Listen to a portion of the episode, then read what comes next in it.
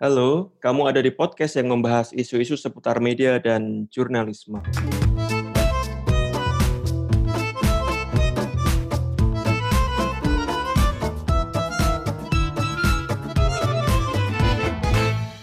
Uh, di episode kali ini uh, kita akan membahas tentang uh, fenomena K-pop yang belakangan semakin banyak penggemarnya di Indonesia. Karena kalau teman-teman yang dengerin podcast ini uh, mengikuti diskursus tentang K-pop, uh, fenomena uh, fans atau penggemar atau fandom K-pop ini menarik untuk untuk diobrolkan kayak gitu dari diskusi tentang uh, aktivitas fandom yang terlibat di banyak gerakan sosial, bahkan terlibat di isu-isu penting seperti isu climate change, uh, sampai juga uh, fandom atau fans atau penggemar yang uh, berlebihan ya uh, dan sering terjebak uh, di perdebatan dan uh, berantem di sesama fandom di uh, media sosial.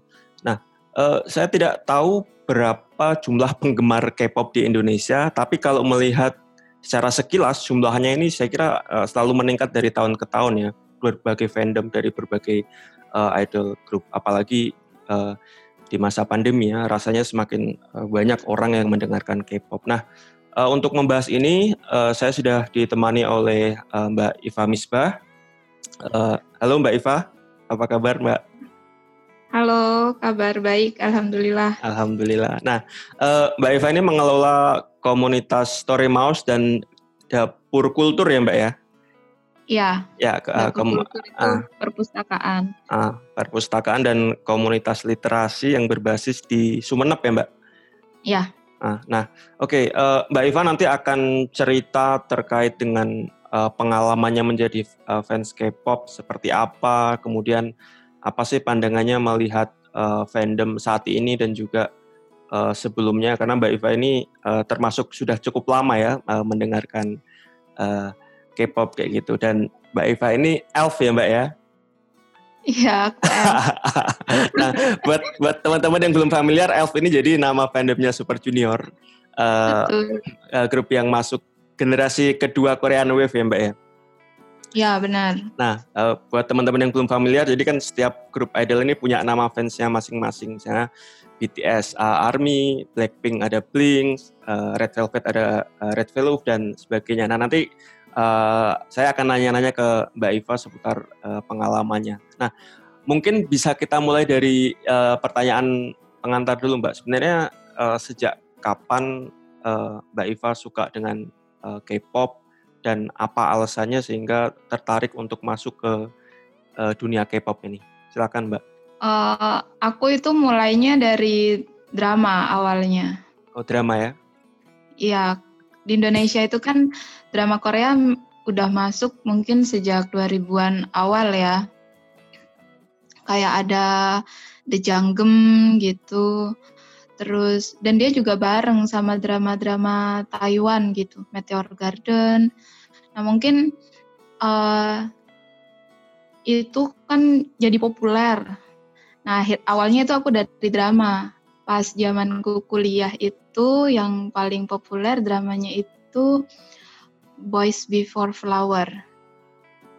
Uh, dramanya Gu Junpyo itu dia uh, Lee Min Ho itu populer banget. Terus jadi dari situ awalnya terus nontonlah drama-drama yang lain sampai di tahun 2010 itu ada dramanya Lee Seung-gi. Nah, aku awalnya tuh seneng sama Lee Seung-gi. Seneng drama dia, terus seneng sama Lee Seung-gi-nya, terus cari-cari albumnya dia dan lain-lain sampai ketemu acara yang dia jadi MC. Nah, pas kebetulan itu bintang tamunya tuh Super Junior gitu. Jadi aku kenal Super Junior justru bukan dari musiknya, bukan dari lagu yang mereka nyanyikan, yang mereka bawakan. Awalnya justru dari itu programnya kayak semacam talk show gitu loh, no. Judul hmm, hmm. Uh, variety show-nya tuh Strong Heart gitu.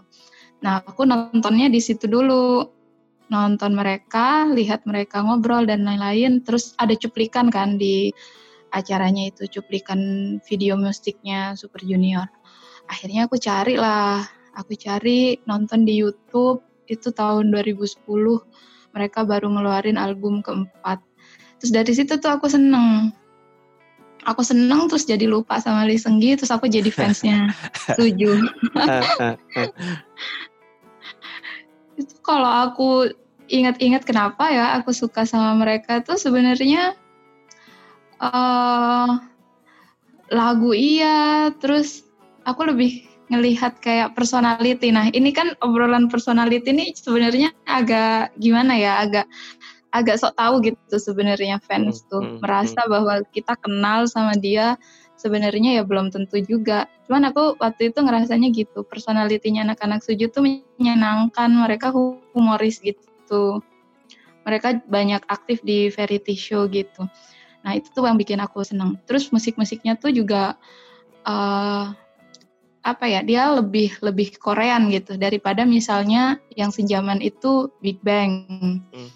Nah meski pada akhirnya aku juga suka Big Bang, cuman yang membuat aku seneng di awal tuh tipe musik dia tuh lebih lebih lebih Korean gitu, lebih lembut. Suju uh, biasanya siapa Mbak?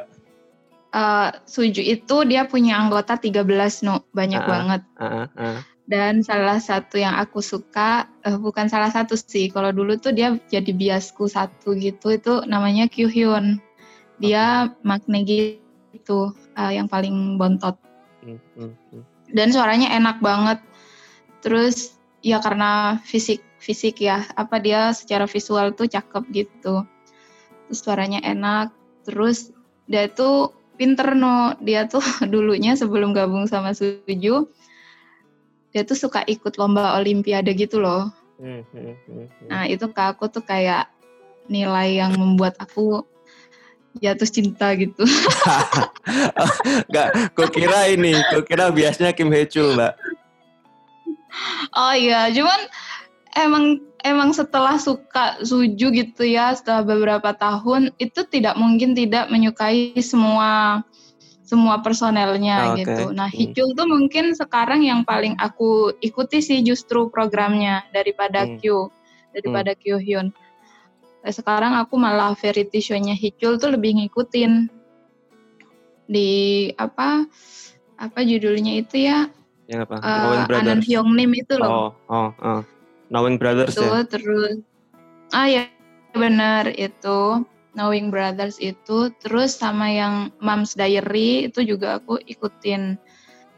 Kalau Kyuhyun malah aku nggak ngikutin ininya, variety show-nya. Hmm, hmm.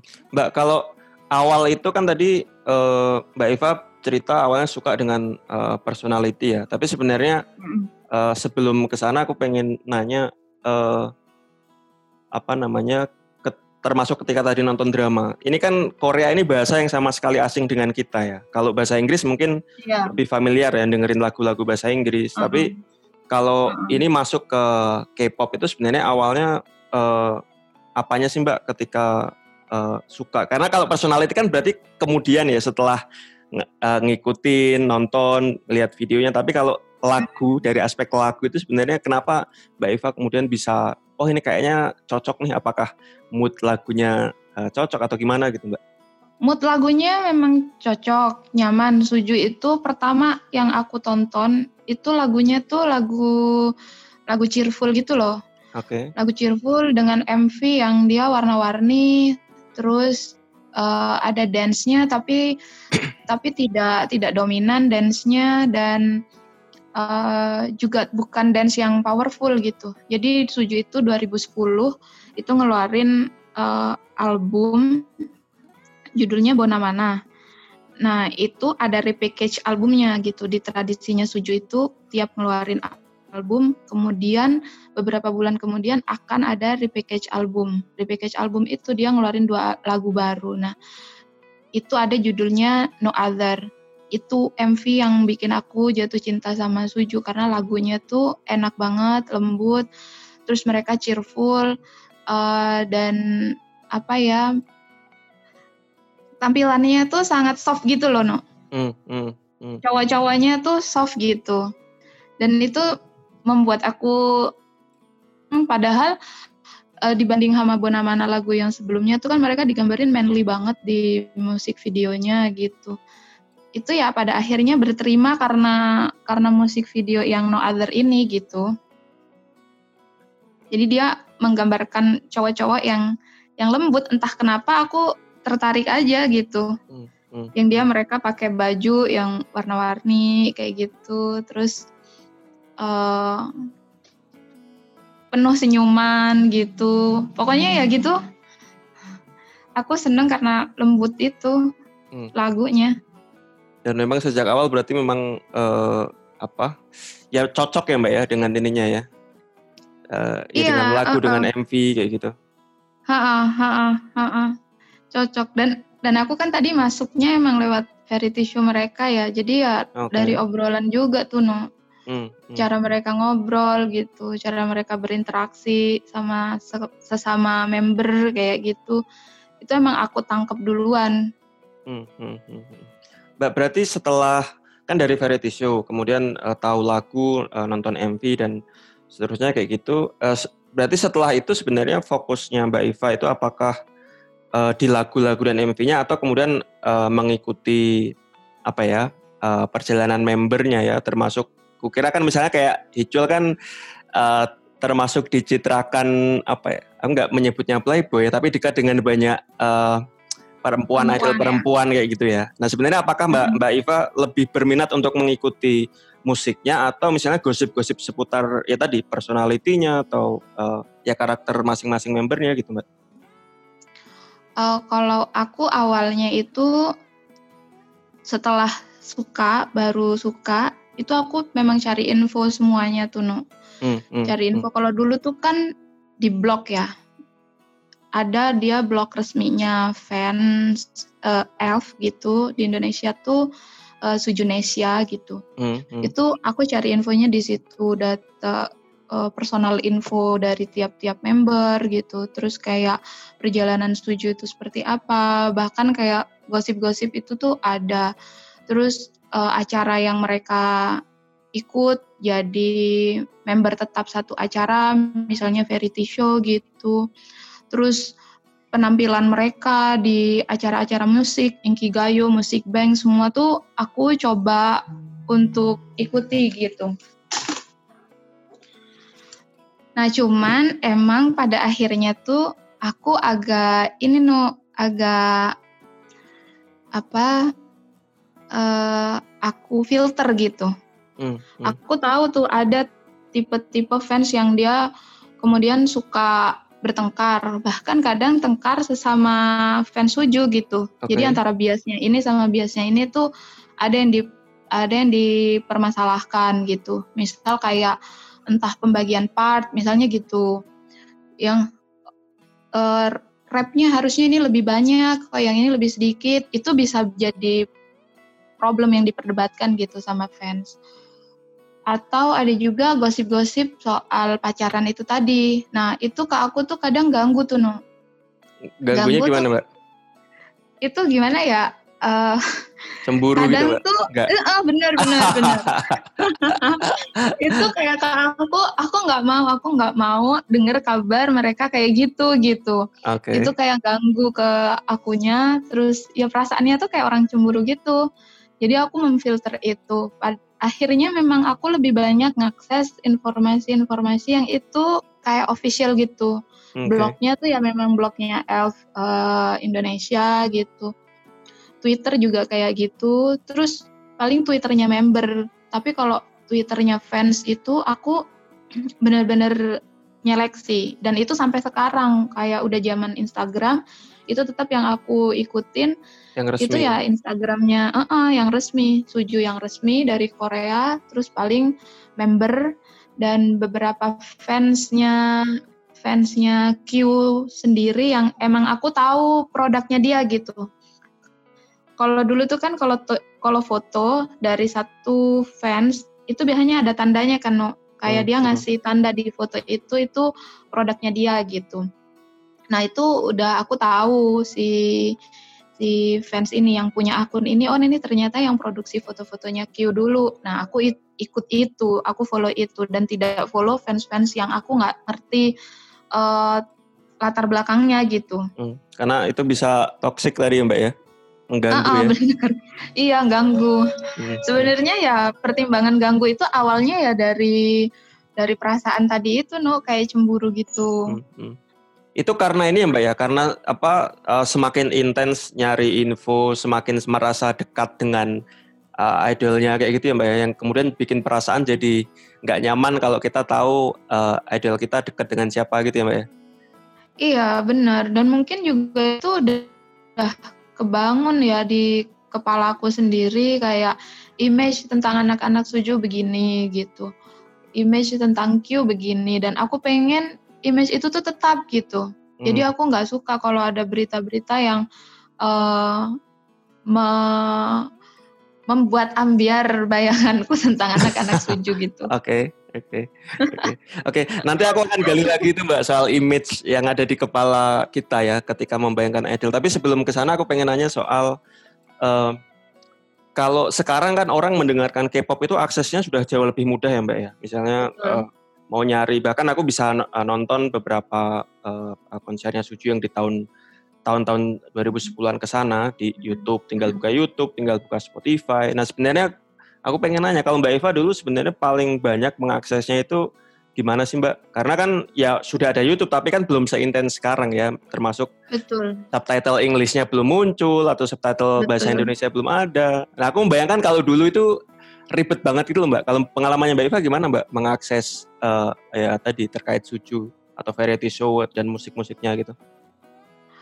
Uh, dulu tuh emang terbatas banget sih. Di YouTube tuh ada, cuman ya memang problemnya kayak yang kamu bilang gitu, no. Uh, subtitle, terus uh, dia sukanya kan dibagi per part gitu, kalau di YouTube itu. Hmm. Misal satu jam itu bisa sampai tujuh part, 8 part, kayak gitu, yang itu nggak nyaman. Hmm. Uh, tapi ya mau nggak mau, kalau mau mengakses yang gratis, uh, masih mungkin untuk di tonton gitu ya dari situ dan biasanya ada di blog-blog fans itu yang entah dari mana itu mereka ngasih link gitu loh no Oke. Okay. Ngasih link untuk downloadan uh, program ini gitu. Suju tampil di program ini itu ada linknya yang kemudian aku bisa download dari situ.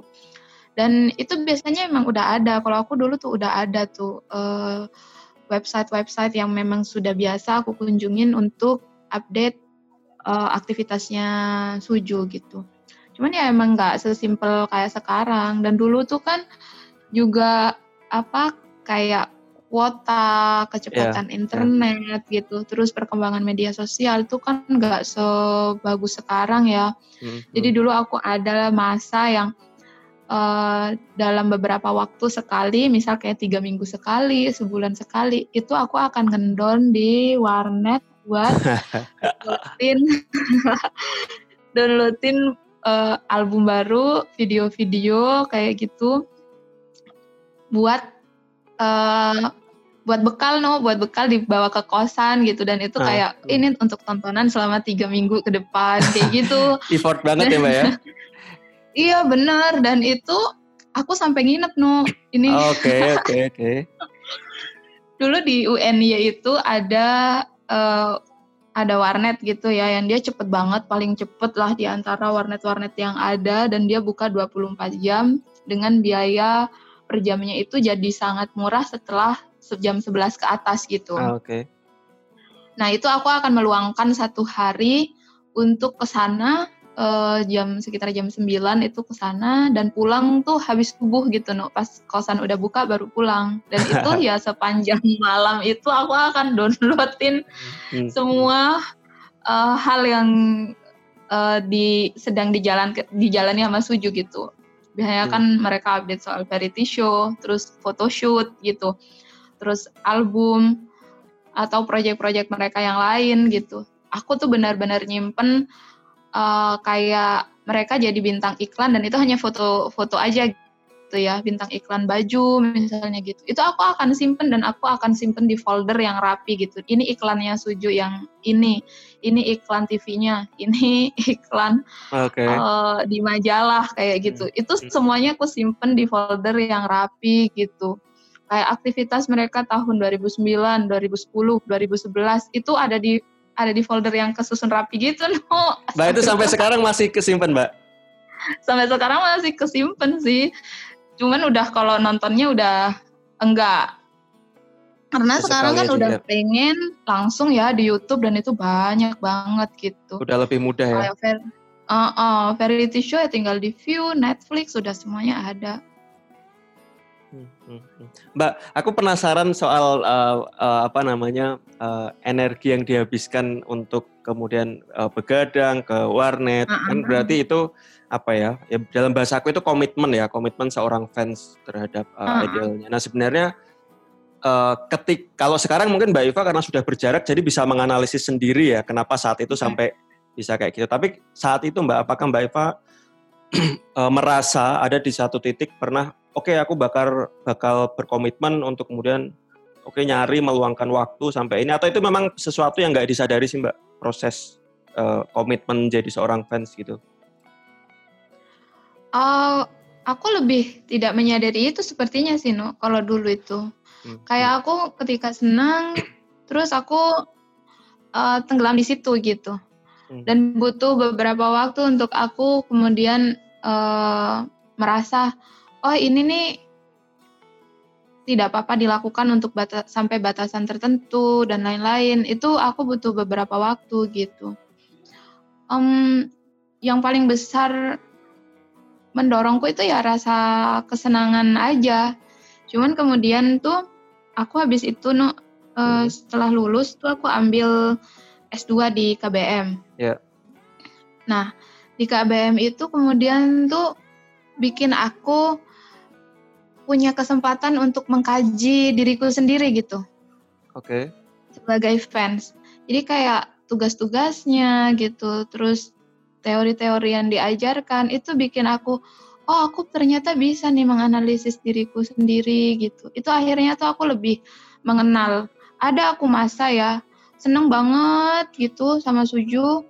Terus habis itu aku ngerasa bersalah sama diriku sendiri gitu. Kenapa, ngerasa mbak? bersalahnya itu kayak ini tepat gak sih yang aku lakukan? Kenapa kok aku tiba-tiba sebegini senangnya ngabisin waktu banyak untuk mereka kayak gitu? Uh, jangan-jangan ini nih salah gitu. Jangan-jangan ini nggak sehat yang kayak gitu-gitu. Sementara juga lingkungan itu kan um, masih mem apa ya?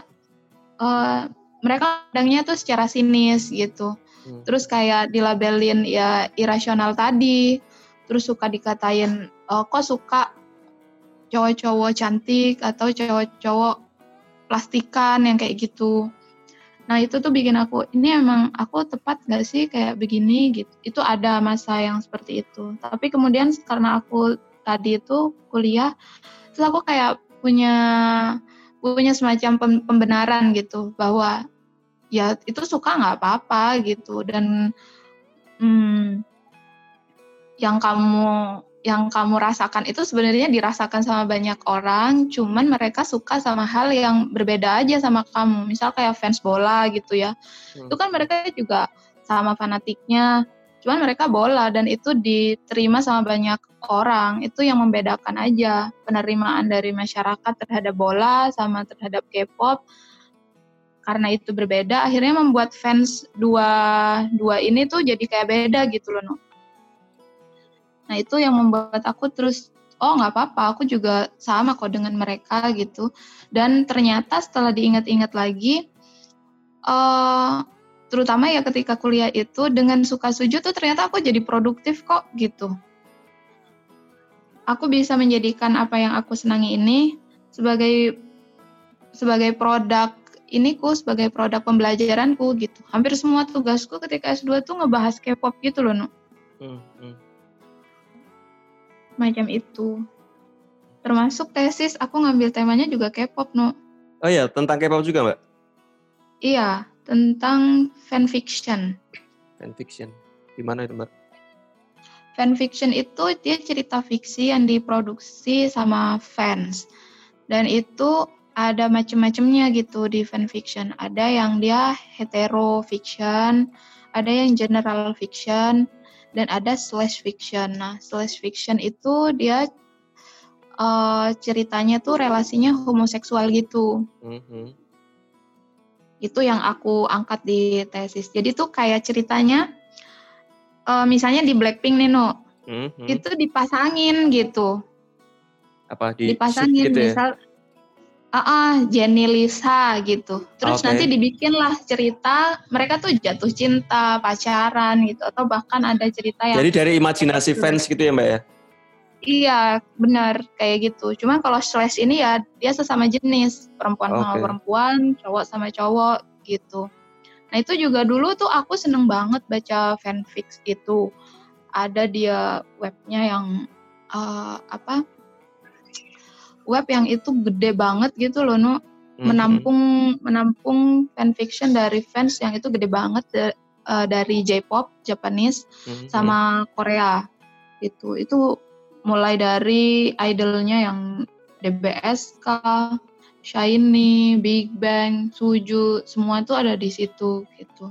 Nah aku biasanya ngikutin dan entah kenapa tuh aku suka yang slash fiction gitu loh, yang cowok sama cowok. Mhm. Nah dulu tuh aku juga mikir kenapa sih aku kok suka banget ini sama cowok sama cowok gini gitu. Akhirnya tuh aku belajar itu. Terus ya aku ngerasa ya itu mungkin dari tadi itu no itu kayak hanya aku pengen melindungi eh, hasratku terhadap anak-anak suju dan gak Oh, membolehkan kayak perempuan masuk di situ dan aku jadi lebih nyaman ya udah relasinya cowok sama cowok aja nggak apa-apa gitu. Hmm, hmm, hmm. Jadi tidak lebih jealous ketimbang misalnya dengan perempuan gitu ya Mbak ya? Mm-mm. Kalau ceritanya justru itu kan banyak dulu anak suju dipasangin sama anak SNSD ya. Iya, iya. Fanficnya juga kayak gitu gitu. Nah itu aku nggak seneng banget. Jadi itu pasti udah aku skip tuh cerita-cerita kayak gitu, kabar-kabar kayak gitu. Hmm, Itu hmm. pasti aku skip. Tapi malah sekarang pada deket kan ya eh, sama anak-anak SNSD itu. Ya sebenarnya mereka deket sejak dulu kan Sejak satu dulu ya? agensi ya. Ah, ah. Mm-mm. Memang dekat. Bahkan ya gosip-gosip pacaran tuh ada dan itu terbukti tidak. Dan emang ya karena mereka deket aja gitu. Karena Tapi satu ya agensi. dulu- ah, hmm. Heeh. Karena satu agensi udah pada kenal sejak zaman trainee gitu. Tapi kalau dulu bikin cemburu sekarang ya udah enggak gitu. Setelah ini ya Mbak ya, berarti setelah memahami diri sendiri termasuk dengan mencoba eh, apa namanya merasionalisasinya dengan ketika S2 tadi ya Mbak Iva ya. Mbak, kalau ini Mbak, eh, apa hal tergila apa sih yang Mbak Iva pernah eh, lakukan eh, untuk mengekspresikan apa ya eh, kecintaan ya eh, kepada Suju atau atau K-pop secara umum gitu? Eh, hal tergila mungkin di ukuranku itu cuma nonton konser doang, no. Oh, Nonton konser tahun 2013 itu Super Show mm, 4. 4 atau 3 ya. Jadi tahun itu tahun 2013 dan itu untuk bisa nonton konser itu karena waktu itu aku juga masih mahasiswa eh, eh. itu aku harus ngutang loh no Jadi, itu konser di mana Mbak? di Jakarta Di Jakarta. Eh, Heeh, konser di Jakarta dan itu kan harga tiketnya mahal ya mm, mm. Mereka ngebanderol tiket itu 750.000 sampai sekitar tiga setengah jutaan gitu. Oh iya 2013 mahal banget sih gitu. iya mahal banget. Dan itu jelas aku nggak punya duit untuk eh, beli tiket seharga itu.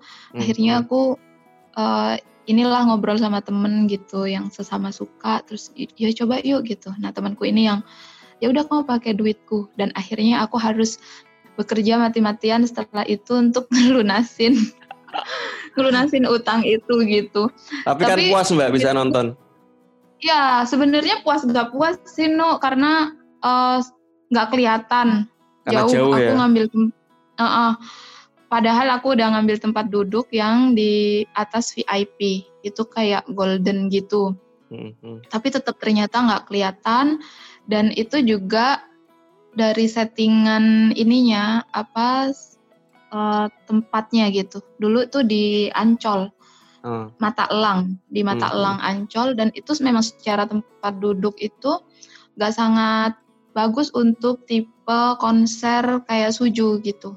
Kalau hmm. misalnya dia kayak band yang dia nggak gerak, orangnya hanya di satu panggung, itu mungkin enak. Tapi K-pop itu kan model panggung konsernya itu kan gede ya, Nuk ya. Iya, iya, iya. Memungkinkan mereka untuk lari-lari dan pindah ke satu tempat ke tempat yang lain itu jadi nggak nyaman di sana nggak kelihatan pada akhirnya pun ya aku nontonnya dari layar gitu dan itu nggak nyaman itu ya yang iya itu nggak nyaman nggak puas gitu uh, tapi yang benar-benar itu nggak bisa ditukar menurutku pengalamannya adalah ketemu sama fans Elf se Indonesia. Oke, okay, oke. Okay. Yang kita kayak kayak share energi gitu kan ketika di konser itu.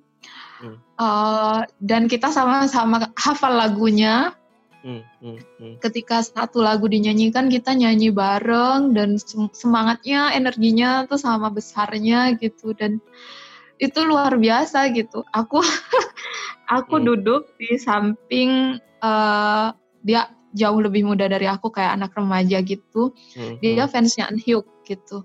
Hmm. Aku fans Hyuk Hyun kan gitu. Hmm. Pertama datang dia langsung tanya gitu kak kak fans siapa gitu biasanya siapa aku Kyo oh, aku Anhyo gitu kakak nanti ini ya saling support ya gitu aku awalnya kan nggak paham ya saling support nih apa gitu uh-huh. ternyata ketika di layar tuh muncul muka Q langsung apa screennya tuh semua Q gitu dia akan ini kak itu Q kayak gitu nah dia okay. tuh minta disupport kayak gitu juga gitu Hmm. Dan itu luar biasa ke aku secara pengalaman tuh kayak nggak bisa ditukar emang pengalaman ketemu sama fans sesama fans Suju, Elf dalam satu ruangan begitu dan energinya tuh luar biasa. hmm, hmm, hmm. Itu Tapi ini ya, di situ aja. Oh, Oke. Okay. Aku tidak pernah berusaha untuk beli uh, album aslinya misalnya no. Hmm, hmm, aku nggak hmm. ngerti sih ini patut dicontoh atau tidak. Tapi aku selalu cari cara yang murah dan uh, gratisan untuk menikmati lagu-lagu mereka. Kecuali hmm. sekarang mungkin ya setelah ada Spotify gitu. Lebih mudah ya kalau sekarang ya. Uh, lebih mudah, cara berbayarnya pun lebih nggak ribet gitu. Kalau dulu kan memang harus beli. Nah itu aku kadang ada sih perasaan kayak oh aku kayaknya nggak ini nih nggak nggak layak untuk ngaku diri sebagai fansnya Suju karena aku nggak pernah beli album gitu. Fans tuh kan kadang dia ngadain project ya, mau hmm, hmm. mau ini album, mau mau rilis album. Mereka akan ngadain project tuh, entah apa, entah kadang mereka donasi terus nanti ngedonasiin atas nama uh, suju yang kayak hmm, gitu-gitu. Hmm, hmm, hmm, Itu pun aku nggak pernah ikut gitu. Jadi aku punya batasan sih, ada filternya gitu. Yang nggak sanggup aku lakukan ya aku nggak lakukan beli-beli yang official gitu itu nggak aku lakukan.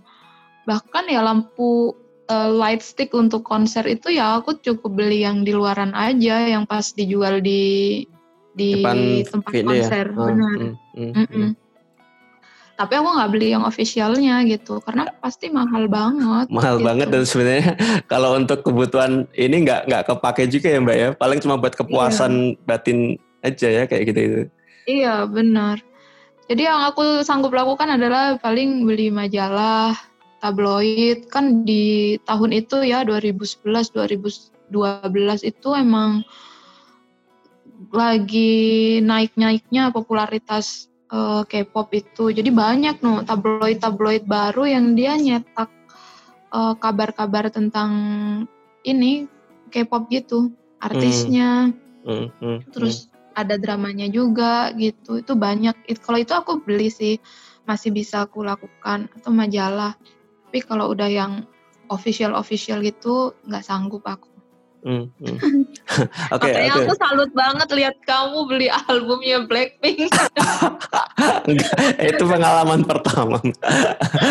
mbak, aku masuk ke ini deh Mbak. Tadi kan masih menyinggung soal yang uh, ya dulu masih akses banyak uh, terbatas. Tapi aku pengen melihat tadi kan Mbak Iva sempat cerita uh, kalau di lingkungannya uh, banyak yang kira-kira memberikan stereotip atau melabeli uh, uh, fans K-pop itu sebagai uh, irasional kayak gitu ya. Uh, kok suka cowok-cowok mm. yang cantik, cowok-cowok plastik dan uh, seterusnya. Sebenarnya uh, ketika menghadapi begini, apa bentuknya Mbak yang Mbak Iva hadapi dan kemudian respon Mbak Iva seperti apa ketika melihat uh, dapat uh, uh, respon seperti itu? Uh, biasanya tuh responnya lebih uh, respon mereka ya pas aku tahu itu eh suka suka K-pop? gitu gitu aja biasanya tapi itu kan gak nyaman. Hmm. dan obrolan kayak eh mereka tuh cowok-cowoknya cantik apa ya? itu setelahnya gitu setelah mengajukan pertanyaan dengan nada kayak uh, ya sinikal gitu. Eh ngapain suka K-pop? yang kayak gitu nah itu aku memang gak nyaman sih dapat pertanyaan begitu yang membuat aku ngerasa oh pilihanku nih dianggap hmm, taruhlah rendah gitu ya rendah diremehkan dibandingkan gitu ya, produk ya, budaya yang lain ya hmm. diremehkan gitu akhirnya emang aku nggak bisa menjawab itu ya kayak menangkal pertanyaan-pertanyaan semacam itu. Yang bisa aku lakukan kemudian ya aku ngobrol soal K-pop, menikmati itu dengan orang-orang yang juga suka. Hmm. Kebetulan hmm. sih beberapa teman kos itu dia juga suka gitu. Ada yang dia suka J-pop, Japan, ada yang juga suka K-pop, tapi nggak kayak aku nggak nggak ngefans sama satu grup gitu loh no oh, multi fandom ya uh, uh, gitu nah tapi karena mereka suka itu membuat aku lebih nyaman aja kan sharing tentang suju gitu berita-berita. Ya kalau buat orang yang udah sinikal gitu ya aku narik diri. Narik hmm. diri untuk bercerita apa pun gitu. Atau untuk ngasih lihat identitasku sebagai fans. Dan itu sebenarnya ke bawah. Ke bawah sampai hari ini. Hmm. Hmm, di media sosialku tuh aku hampir tidak menunjukkan itu gitu ya hmm. Hmm. di postingan-postinganku tuh aku hampir tidak menunjukkan itu. Dan itu awalnya bukan karena tidak ingin tapi lebih karena itu aja. Uh, kayak ini kalau orang terus meremehkan ini dan aku menjadi males dapat respon gitu ya mbak ya? Mm-mm, males. Males untuk dihakimi gitu. Akhirnya aku tidak menunjukkan itu. Tapi terus belakangan ini kan uh, perkembangannya beda sekali ya di Instagram tuh banyak banget akun-akun fans gitu terus terutama ya sejak pandemi ini kayak drama Korea jadi booming sekali penontonnya di hmm. Indonesia hmm yang bikin ke aku wah perjalanan fans sekarang tuh jadi mudah banget gitu hmm, hmm, orang hmm. nggak hmm. nggak heran lagi kenapa sih kamu suka K-pop gitu sekarang siapa yang nggak kenal BTS misalnya atau nggak kenal Blackpink hampir semua remaja rasanya kenal mereka dan nggak ada beban gitu di mereka. Ih kok suka mereka? Kok suka cowok cantik? Kok suka cewek-cewek yang didandaninnya uh, sebegitunya misalnya. Itu kayak gak ada beban itu. Nah aku dulu merasakan itu sampai ya ya udah aku nggak menunjukkan di media sosialku. Jadi sekarang lebih ini ya mbak ya. Menjadi fans sekarang itu uh, ya uh, apa nggak tahu mungkin bahasanya mbak Eva tadi lebih mudah karena semakin banyak hmm. orang yang suka kayak gitu sehingga uh, apa namanya mulai normal gitu loh mbak iya benar dia mulai diterima sebagai mulai diterima keumuman gitu sama orang. Produk K-pop tuh bukan produk yang asing lagi. Hmm. Tapi kalau tadi Mbak Eva kan sempat sempat bilang soal sebenarnya sampai beberapa waktu ini eh, Mbak Eva apa namanya sering males untuk terbuka uh, terutama terkait dengan preferensi soal ke K-pop ya. Sebenarnya apakah secara hmm. umum Mbak? Karena aku kan termasuk baru ya, baru dengerin ya, ya dua tahun inilah dan nggak cukup hmm. punya pengetahuan untuk bisa menilai respon dari orang seperti apa. Kalau Mbak Eva melihat apakah memang perubahannya itu signifikan atau uh, ya sebenarnya belum terlalu jauh dari ketika Mbak Eva mulai pertama kali suka K-pop. Respon orang-orang itu. Uh, kalau aku lihat yang di terutama di media sosial gitu ya, no. Hmm. Itu ya jauh banget sih perbedaannya menurutku. Dan uh, sebenarnya kalau sekarang, hmm, sorry, sebenarnya kalau dulu pun sering kali trending-trending di Twitter itu juga digerakkan sama fans gitu. Hmm. Tapi itu ya kayak lewat lewat aja kalau sekarang tuh ada banyak momen yang membuat itu diperhatikan, dinotis gitu sama komunitas di luar di luar fans.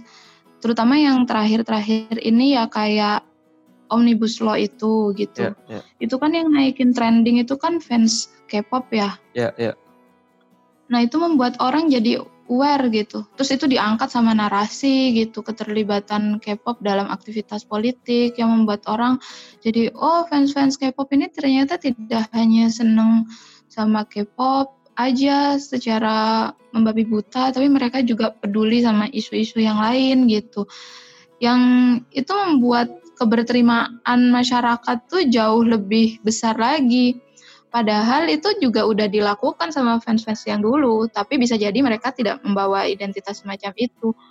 Kalau hari ini kayak kemarin ya ada beberapa diskusi yang itu diinisiasi sama uh, fans gitu. Hmm. Ada diskusi soal omnibus law, ada so diskusi soal apa itu ya kemarin.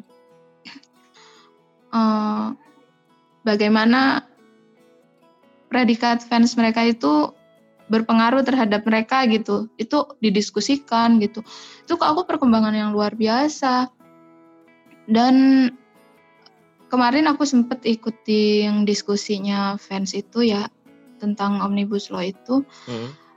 itu yang membuat bisa trending soal omnibus law itu kan cara yang di yang dipakai itu adalah cara mereka ketika menaikkan trending untuk idolanya mereka gitu.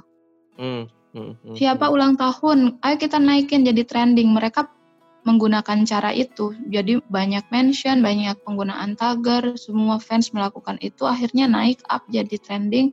Nah, dengan cara yang sama itu mereka mentrendingkan isu omnibus law gitu. Yang ke aku, oh ini kan satu hal yang orang dulunya nggak aware cara kerja semacam itu di dalam uh, kultur fandom itu tapi kemudian orang sekarang jadi tahu dan bisa taruh respect gitu loh no.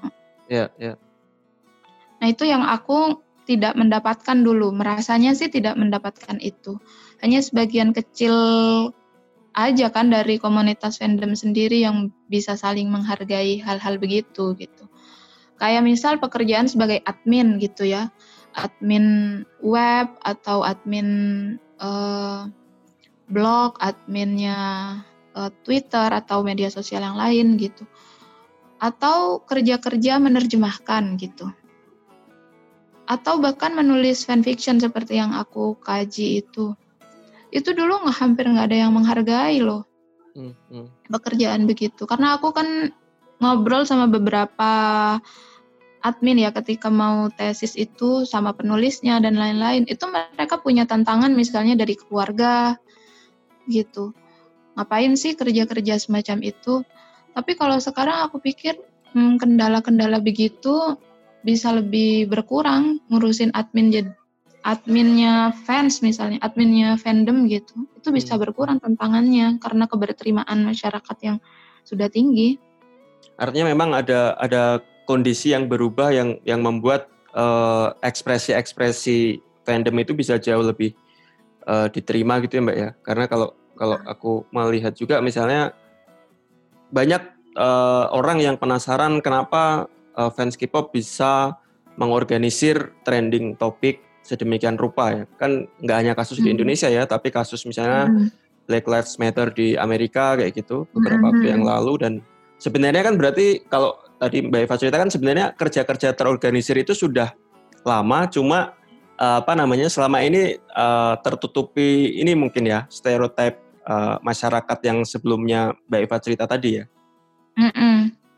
Iya, dan itu itu kan sebenarnya jadi budaya fans gitu ya.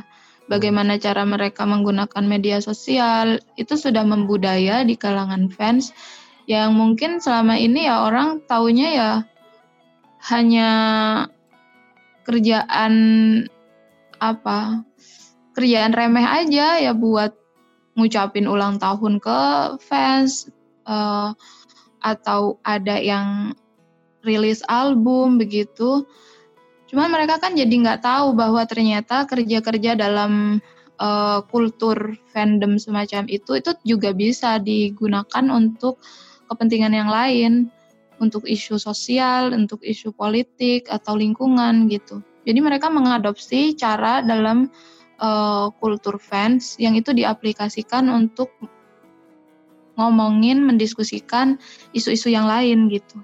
Yang itu nggak dipunya kan sama mereka yang tidak fans kultur semacam itu. Hmm, yang tidak terorganisir ya, gitu ya mbak ya. Mm Mbak kalau masuk ke ini mbak apa namanya uh, di satu sisi memang uh, uh, fandom yang terorganisir, apalagi dengan media sosial yang kondisinya sudah demikian masif, aksesnya luas itu membuat uh, fans lebih mudah untuk mengorganisir termasuk kalau mau terlibat di isu-isu tertentu ya, misalnya isu-isu sosial hmm. politik. Tapi hmm. di sisi lain, Mbak, uh, aku sering melihat sebagai orang yang baru masuk ke ke dunia K-pop, aku sering melihat misalnya uh, banyak uh, fandom yang saling serang satu sama lain, yang hmm. Uh, toksik, yang toksik itu karena aku melihat begini, kadang uh, menurutku sering kali aku nggak tahu ya, tapi menurutku kadang masih masuk nggak uh, masuk akal misalnya sesama dalam satu fandom berdebat karena biasnya dapat line distribution yang sedikit gitu. Tadi kan Mbak Iva mm-hmm. sempat cerita ya di depan gitu. Nah mm-hmm. sebenarnya uh, kultur semacam ini Mbak yang nggak tahu mungkin dari sisi negatifnya fandom ini apakah memang sudah ada sejak lama atau memang karena sekarang uh, media sosial ini sudah masif jadi ekspresinya juga se -se semakin kuat gitu untuk kemudian mengekspresikan ketidaksetujuannya atau kalau ingin menyerang idol atau fandom yang lain. Kalau pengalamanku ketika masih intens sekali gitu ya, itu udah sejak dulu sih, no, uh, perdebatan fans semacam itu. Baik di dalam fandom satu idol sendiri dengan uh, grup idol yang berbeda gitu. Itu udah sejak dulu. Tapi aku secara personal kan memilih untuk tidak ikut di situ ya. Hmm, hmm, hmm. Aku jadinya merasa cukup terlindungi sih dari uh, kultur yang toksik seperti itu. Dan aku sampai sekarang pun aku tidak sangat mengikuti itu gitu, no. Tidak mengikuti diskusi-diskusi yang dia sangat meributkan hal-hal begitu. Kecuali mungkin ketika uh, aku nggak ngerti apakah ini juga disebut toksik jadi beberapa kali itu kan Suju punya problem dengan agensi gitu ya. Mm-hmm. Misal ada member yang keluar gitu, ada member yang dia bermasalah lalu dia harus harus uh, vakum dari kegiatan grup gitu. Mm-hmm. Nah, ketika kayak gitu baru tuh aku ikutin diskusinya, obrolan di fans itu seperti apa gitu. Tapi kalau yang sekarang misalnya Hicul itu kan punya pacar gitu. Ya, itu ya. Lalu Momo ya. Mm bener, Momo Twice itu. Terus hmm. ada kan obrolan yang itu tetap gak suka karena Hicul punya pacar, dia nggak pernah ini di grup lah, nggak pernah aktif di grup dan sekarang dia ternyata punya pacar, emang dia nggak ngasih apa-apa ke grup yang kayak gitu-gitu, itu aku berusaha untuk menghindari. Hmm. Hmm. Dan pada akhirnya aku tidak tahu juga sih dinamika di dinamika uh, apa kultur yang toksik seperti itu itu gimana? Hmm, Karena hmm. aku cukup melindungi diri. Hmm, hmm. Mbak, tapi uh, apa namanya kalau sekarang tadi Mbak Iva nyebut Hijul, kalau misalnya sekarang ada member yang sudah apa akan apa punya pacar atau menikah itu mungkin Mbak Iva sekarang sudah biasa aja atau tetap masih ada tadi Mbak rasa cemburu kayak dulu gitu mbak? Biasa aja sih, aku bahkan sekarang udah mikirnya ini orang kapan kapan sih mau nikah, ayo ya, karena udah udah ini sendiri gitu. udah udah tua tua sih udah semakin tua ya usia ini. Iya benar. Sekarang juga apa terutama ke anak suju ya aku tuh secara perasaan ya nu udah kayak ngerasa mereka tuh udah kayak apa ya bagian dari hidup gitu ya aku nggak tahu apakah uh, uh, bagian dari hidup dan itu kayak udah temen lama gitu kayak old friend gitu loh kalau lihat mereka yeah. lihat postingan mereka itu udah ngerasanya kayak temen lama aja dan dengan aku yang sudah menikah punya anak aku aku ngerasa masa kalian tuh nggak pengen sih uh, mikirin keluarga hidup yang gitu ya? semacam itu gitu uh, uh, keluarga gitu atau break dulu terus kalian pengen ngapain itu boleh gitu dan nggak apa-apa. Makanya aku kan agak kecewa justru kemarin Sungmin menikah tahun hmm. berapa ya? 2014 atau 2015 itu dia menikah terus akhirnya itu kan dia vakum dari grup. Hmm. itu karena permintaan fans juga gitu. Kadang aku nggak paham juga sih nu relasi antara fans di Korea sama fans yang internasional gitu. Beda ya mbak ya Uh, uh, karena banyak kan yang menentukan itu fans Korea gitu. Padahal mungkin buat fans internasional itu nggak masalah. Buat aku banyak komentar-komentar di Instagram yang aku temui itu mereka mendukung Sungmin kok. Nggak apa-apa dia menikah dan ke aku ya nggak apa-apa dia lo manusia dan hmm. dia harus harus berkeluarga gitu. Itu kalau itu pilihan dia ya nggak apa-apa. Ada yang punya pacar tuh aku seneng sekarang nu Hmm, hmm, hmm. Kayak oh mereka menjalani hidup mereka tidak hanya soal bekerja saja, tapi mereka punya kehidupan personal juga. Mereka berteman gitu ya. Kadang kan ada tuh uh, geng-gengan di selebriti gitu ya di yeah, Korea. Yeah. Itu aku ngerasa oh mereka punya kehidupan sosial dan itu bagus. Dan ya kalau sekarang perasaanku gitu sih, tidak cemburu lagi, justru kapan nih mereka nikah? Ya Allah udah tua. Karena udah gitu, gitu. udah ini ya mbak ya udah jadi apa merasa jadi dekat dan teman lama kayak gitu ya. Uh, uh, perasaannya benar-benar teman lama. Hmm, hmm, hmm. Hicul punya pacar tuh aku nggak kaget banget. Udah saatnya Terus ya sekarang uh. Uh, uh, udah saatnya ya Allah udah mau 40 tahun loh Hicul itu Oke Mbak, ini uh, mungkin pertanyaan terakhir ya, karena kita udah hampir sejam. Uh, menurut Mbak Iva ya, sebagai orang yang suka uh, K-pop sejak generasi kedua Korean Wave kayak gitu, apakah sebenarnya ini konteksnya di Indonesia ya menurut Mbak, Mbak Iva, apakah K-pop akan semakin populer atau sebenarnya kita sekarang sudah ada di titik puncak dan nanti akan menurun trennya? Aku kalau yang aku bayangkan ya, karena ini jadi kayak semacam kenormalan baru ini budaya populer dari Korea ini. Itu mungkin dia aku membayangkannya posisinya sama kayak uh, western pop culture dulu gitu loh. Hmm. Dia akan jadi dominan uh, biasanya rujukan orang-orang tentang musik ya ke situ gitu jadi kalau dulu orang western western saja, sekarang ada western, ada korean gitu. Dan ya itu akan jadi dominan di masyarakat. Itu jadi akan kenormalan baru, hal yang umum gitu. Bahwa nanti trennya mungkin akan menurun, tapi ketika orang bilang suka K-pop, itu orang jadi nggak bertanya-tanya lagi. Oke. Okay. Ngapain sih suka K-pop? Kenapa suka K-pop? Itu enggak. Mereka akan oh oke okay, preferensimu ke K-pop gitu. Emang tahu sih ada lagu jenis semacam itu gitu.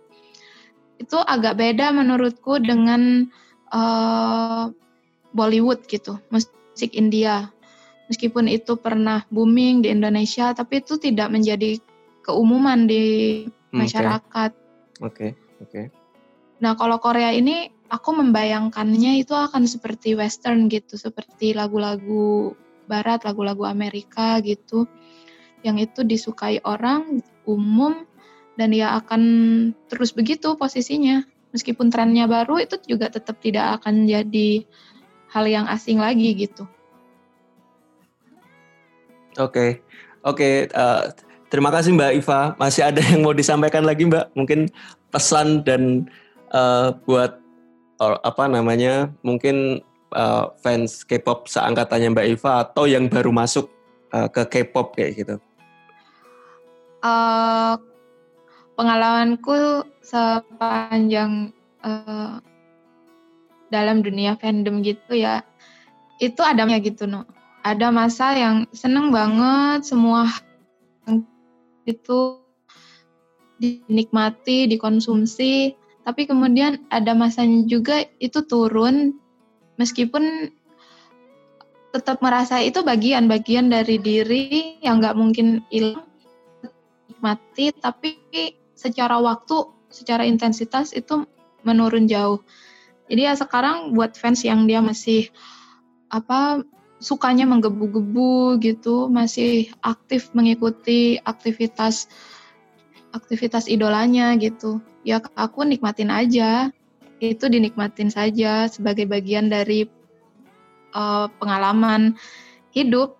Nanti ketika waktunya tiba itu pasti akan menurun dan ketika menurun ya itu akan jadi cerita yang menyenangkan untuk diulang. Dia nikmati aja. Oke. Okay. Itu sih.